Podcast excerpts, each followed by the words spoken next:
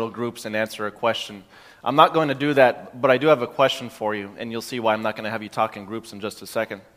Um, I'm going to have you think about something, and the, the guilty person might be sitting next to you, so just keep that in mind.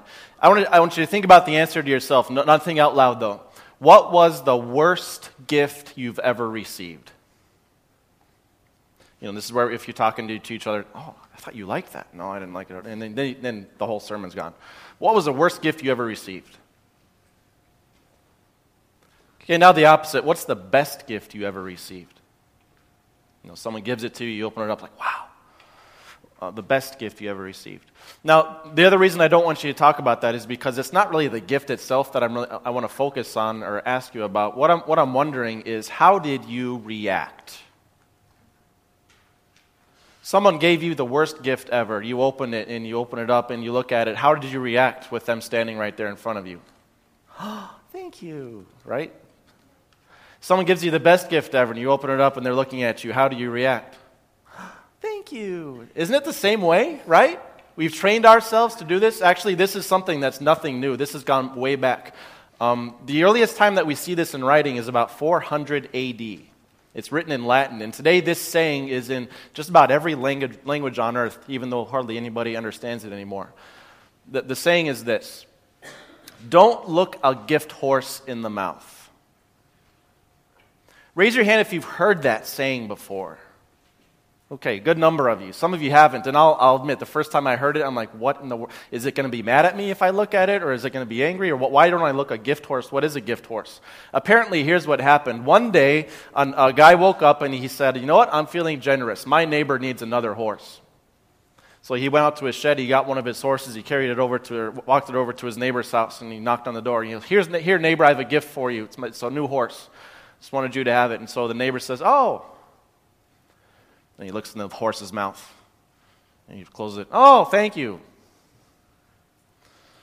And then the guy goes back home. You see, I, I didn't understand this, but Google says, and this is one of the few places where Google is going to help me preach a sermon, but Google says that when you look in a horse's mouth, it's the teeth that really tell you the most. The teeth can tell you how old the horse is, and teeth can tell you, tell you the general health of a horse, too. So if a horse has good teeth, you know it's a good horse. So, so what this guy was doing, he was looking in the mouth, and he was, oh, what kind of horse are you giving me? And so that guy went back home, and he said, Children, don't look a gift horse in the mouth. And, and for some, somehow, some way, that saying has been distributed just about to every language on earth. The idea is pretty simple. It's kind of what we all teach our kids or you know, make ourselves do. When you receive a gift, don't critique it. Don't judge it. Don't figure out if it's worthy of you or not. When someone gives you a gift, you just accept it how it is. You say thank you. And you take that gift gladly, whether you, even if you know it's about to end up in the trash pile. And you accept that gift gladly, even if you know it's going to end up in a glue factory pretty soon. Right? You accept the gift no matter what. So there you go. That's proper etiquette. If you ever receive a horse as a gift, now you know. Don't look it in the mouth. now, I, I want to apply this real quickly because if that's the way we interact with other people, is that not also the way we're going to interact with God? God gives you something that's great that you think is awesome, the best gift ever. Oh, thank you. God gives you the worst gift ever. Oh, thank you. You know, is it the same kind of deal where we just politely say thank you and take it no matter what? And, you know, maybe down the line, oh, I'm going to throw that one away, or oh, I'm going to keep this.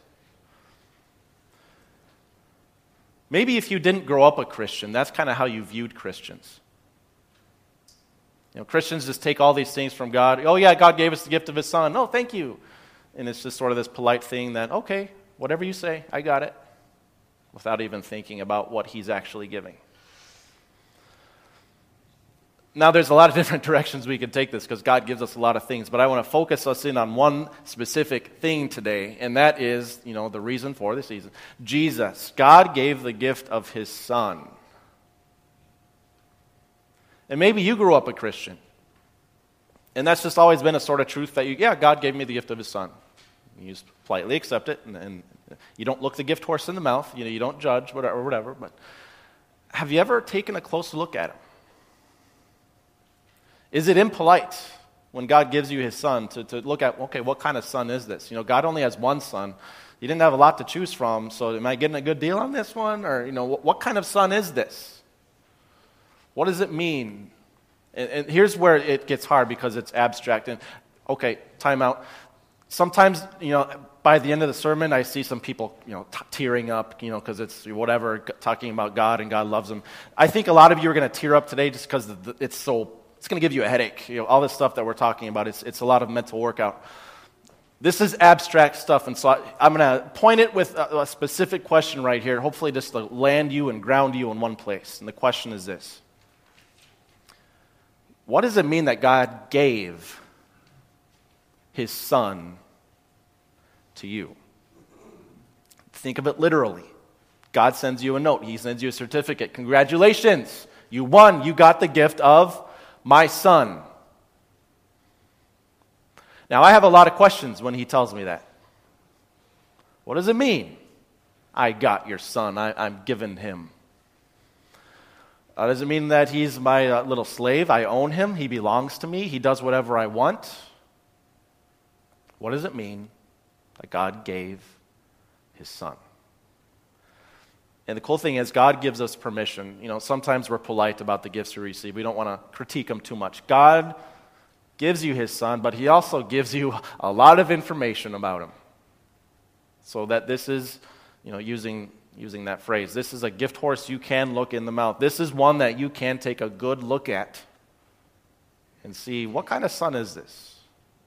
And what does he do? What, what can I expect from him as, we look at him? And just to give the disclaimer up front, I kind of hinted at this already. It's, I'm just going to make this as a disclaimer. It's your first fill in on the yellow sheet here. Understanding God with us is beyond our ability. And, you know, not to make you, maybe this gives you permission just to tune out for the rest of the sermon, but basically what I'm saying is what we're about to talk about is something you can't understand. It won't fit between your ears. It doesn't fit between my ears uh, it doesn't fit between any human being's ears because what we're talking about is far beyond us and above us. And what makes that perfectly clear that this is beyond our ability to understand is the way that John, the gospel writer, starts off his biography, his gospel of Jesus Christ. He's writing a story so that we know who he is. Um, you know how Luke starts off his story, right? That's where we get the Christmas story from.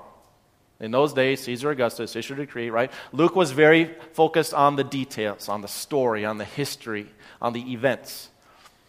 And so are Matthew and Mark, the other two gospel writers. John, he's a little different in a good way.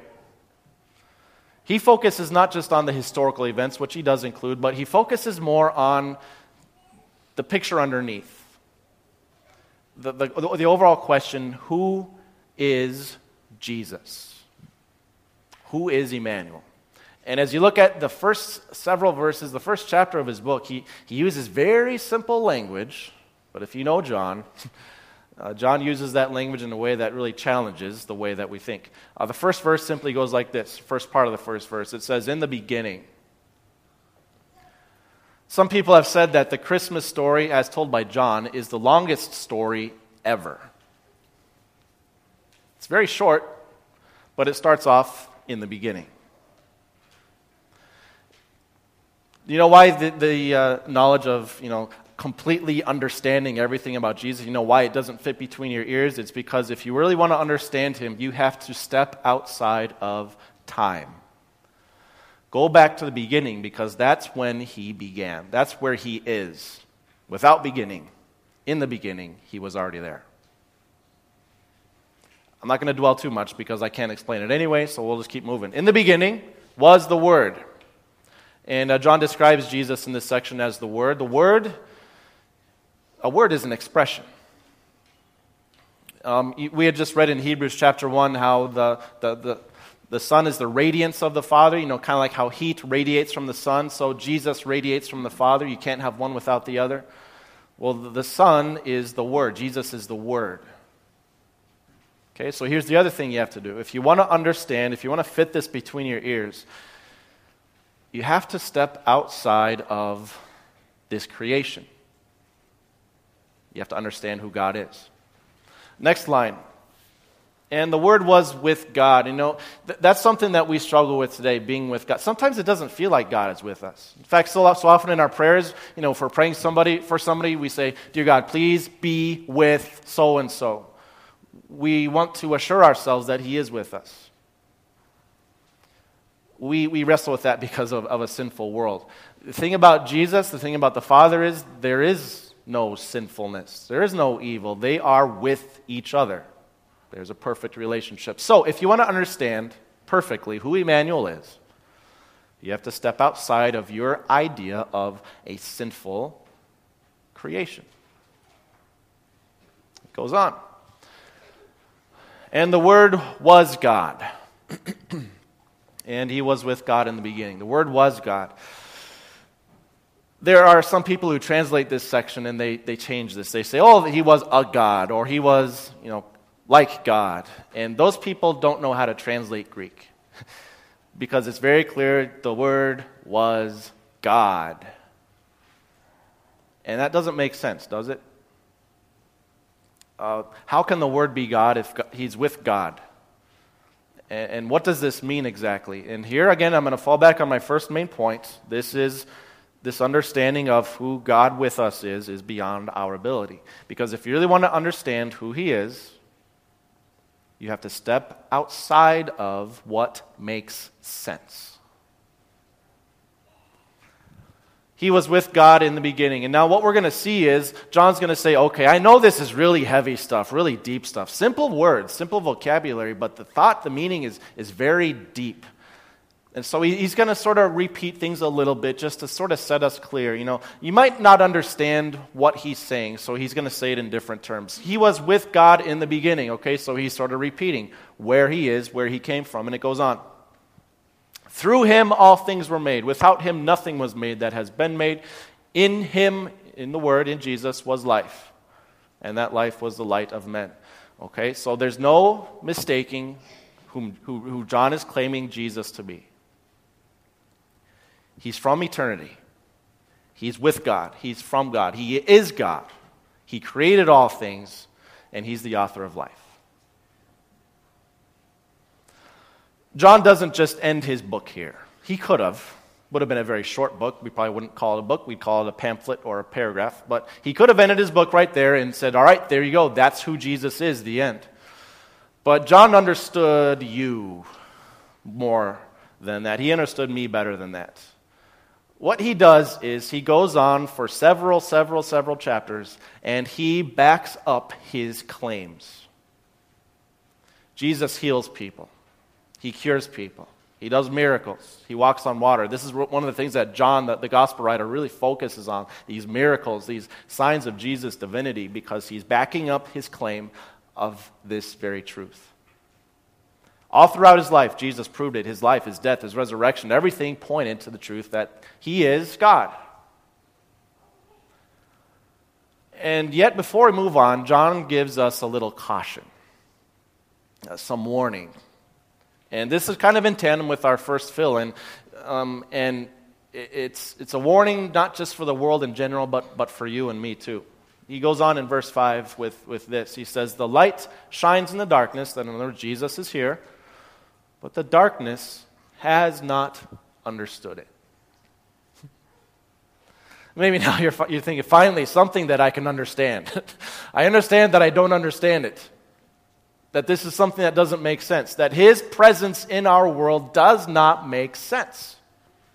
Who he is doesn't make sense to me. His nature doesn't make sense to me. This is not something that naturally uh, uh, we can understand. And, and this is something that he throws out to us as a caution and a warning to, to understand that if you try to fit this between your ears, this is not something that's going to work. Um, now, now, here's where the story gets a little bit interesting. The truth is, is, is made immediately clear when, when you look at all these different things that, that John is claiming Jesus, God with us, to be much more than just a man. Uh, let's go on with our next uh, slide here. And at the same time, John makes perfectly clear that we cannot understand it. God knew that God with us, Jesus, would, how he would be received, and he gave anyway.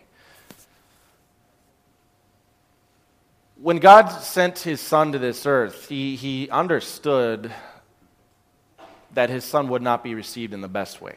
That's saying it lightly, right?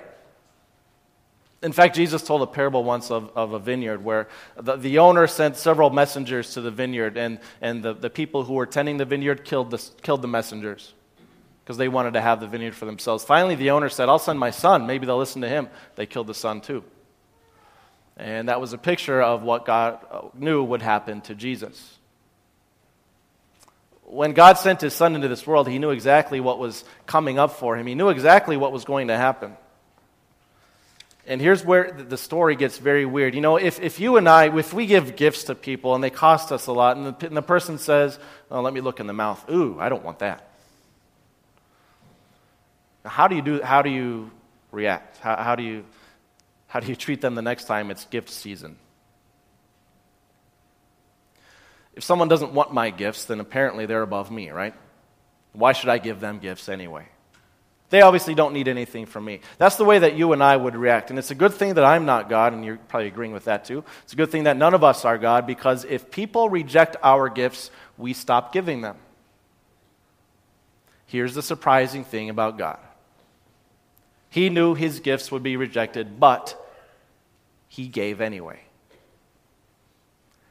He sent his son anyway because he decided to.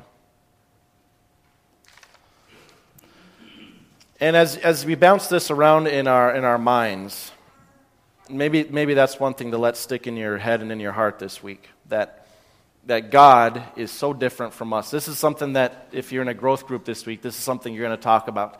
Um, how does this truth change the way we act? You know, if God knew that his gift would be rejected, his gift would be destroyed, and he gave it anyway, how does that affect the way that we live towards others and how we act towards others. God knew his gift would not be received well, but he gave it anyway. In fact, here's what God did. Knowing full well what would happen and knowing everything that would happen, John goes on in his description of, Jesus, uh, stating it this way. Now, this is uh, jumping ahead to verse 14 here. He said, The Word became flesh. That's a very simple sentence, but if you try to unpack it, it's not going to fit inside your head. You could spend the rest of your life thinking about those four words. The Word became flesh. How did that happen? When did that happen? You know, we could come up with all these scientific things about how the Virgin Mary became pregnant and gave birth, but, but at the end of the day, John simply says this the Word became flesh. Why? Because God decided to give. How? Because He's God. Some answers don't fit inside of my head, and that's okay. Some answers God doesn't give, and that's okay. Um, emphasize this sentence in your mind the Word became flesh. The Word, the Son of God, became flesh, body, blood. A real person walking this earth. And in the next week, next couple weeks, we're really going to figure out why he decided to do that. You know, why did he have to become a true man? What did he accomplish by doing that? And, and we'll sort of pick that apart in the next week. But, but first of all, we have to focus on this truth. He became flesh and he made his dwelling among us. now, that's pretty incredible, right? The, the, the one who created everything, he decided to become just like us. We, we saw this in the opening video, too. The creator of the universe emptied himself, he set aside his privileges so he could live here. I know that this is a lot of theology, right? Um, abstract stuff. And this is a lot of head stuff. It's making our heads hurt just to try to figure out, you know, what John is saying here. The Word became flesh, made his dwelling among us. You know, on the one hand, it's very simple, right? Jesus is God. He, he came here to live with us. Uh, on the other hand, you, you might be struggling with, you know, what does this really mean for me today? And so, to, excuse me, to send you off today before we, we close, I want to make sure that I send you home with something that's really memorable and that you can think of and help, helps you apply what God with us means. Um, this, the story goes like this. And I, men, you're not going to understand this at first, and so I'll, I'll help you a little, little bit later. But the story goes like this There's a man who's walking down the street looking through the windows of the stores. And inside one of the windows, he sees this beautiful vase. Okay, he has to have it. And so he saves up his money and he buys this vase. He takes it home, he puts it in his living room on the mantle, you know, right there in the middle, and it just lights up the whole room. It's beautiful. Uh, but then he, he realizes that the, the, the uh, paint on the walls is kind of faded and worn, and so he, he repaints all the walls a fresh color to match the vase. It looks beautiful. But then he notices that the curtains are old and you know dusty and faded, and so he, he replaces the curtains too. And then he notices the carpet. It's old and faded, so he replaces the carpet too, and, and the couch, and the coffee table, and the lamp, and you know everything in the room gets replaced. Why? because one beautiful thing was placed in it.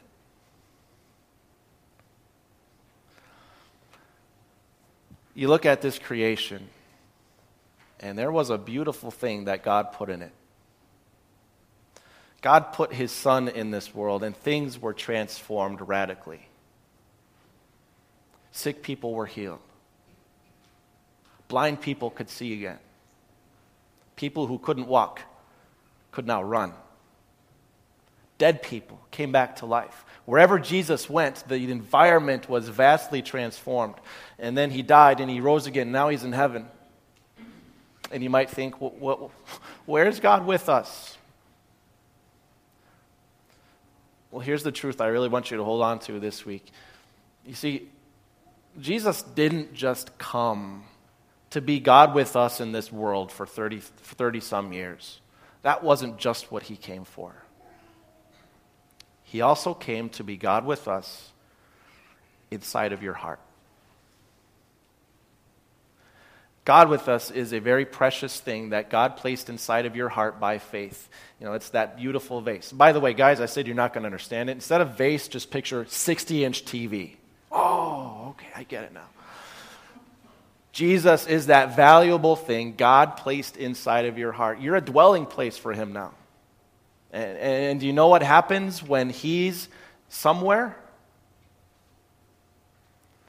It's transformed. As soon as, he, as soon as he stepped foot in your heart, he, oh, no, no, this is no good. He washed the entire place with his blood. And as soon as he saw what was in your heart, oh, it's too empty, he filled it up with his free gift of righteousness. He filled it up overflowing. And you know what? He transformed you from something that was sinful to something that God sees as holy. Next week, we'll talk about how and why he did that. But he took you, he transformed you from what was set for destruction to now something that's on, a way, on your way to heaven. He transformed you because He's the valuable thing that God placed inside of you. God with us, not just in this world, God with us inside by faith. And, and, to sort of land this plane, you know, you picture what does this look like then? You know, there's all sorts of tension in our country right now, right? You know, um, people boycotting, people laying down in streets, people, you know, being unsettled. And, and everyone's asking, you know, how do we fix our country? How do we fix things? And, and I think everyone's looking for uh, more laws, more regulations, or cameras, you know, mounted on police uniforms. What could, what could fix everything? Well, what if God was with us? What if God was inside of us, transforming our very thoughts and attitudes? What if we had a community where everyone acknowledged God has given us the greatest gift ever by sending his son among us? And I wonder, what would it look like if we had all the people being transformed on a daily basis?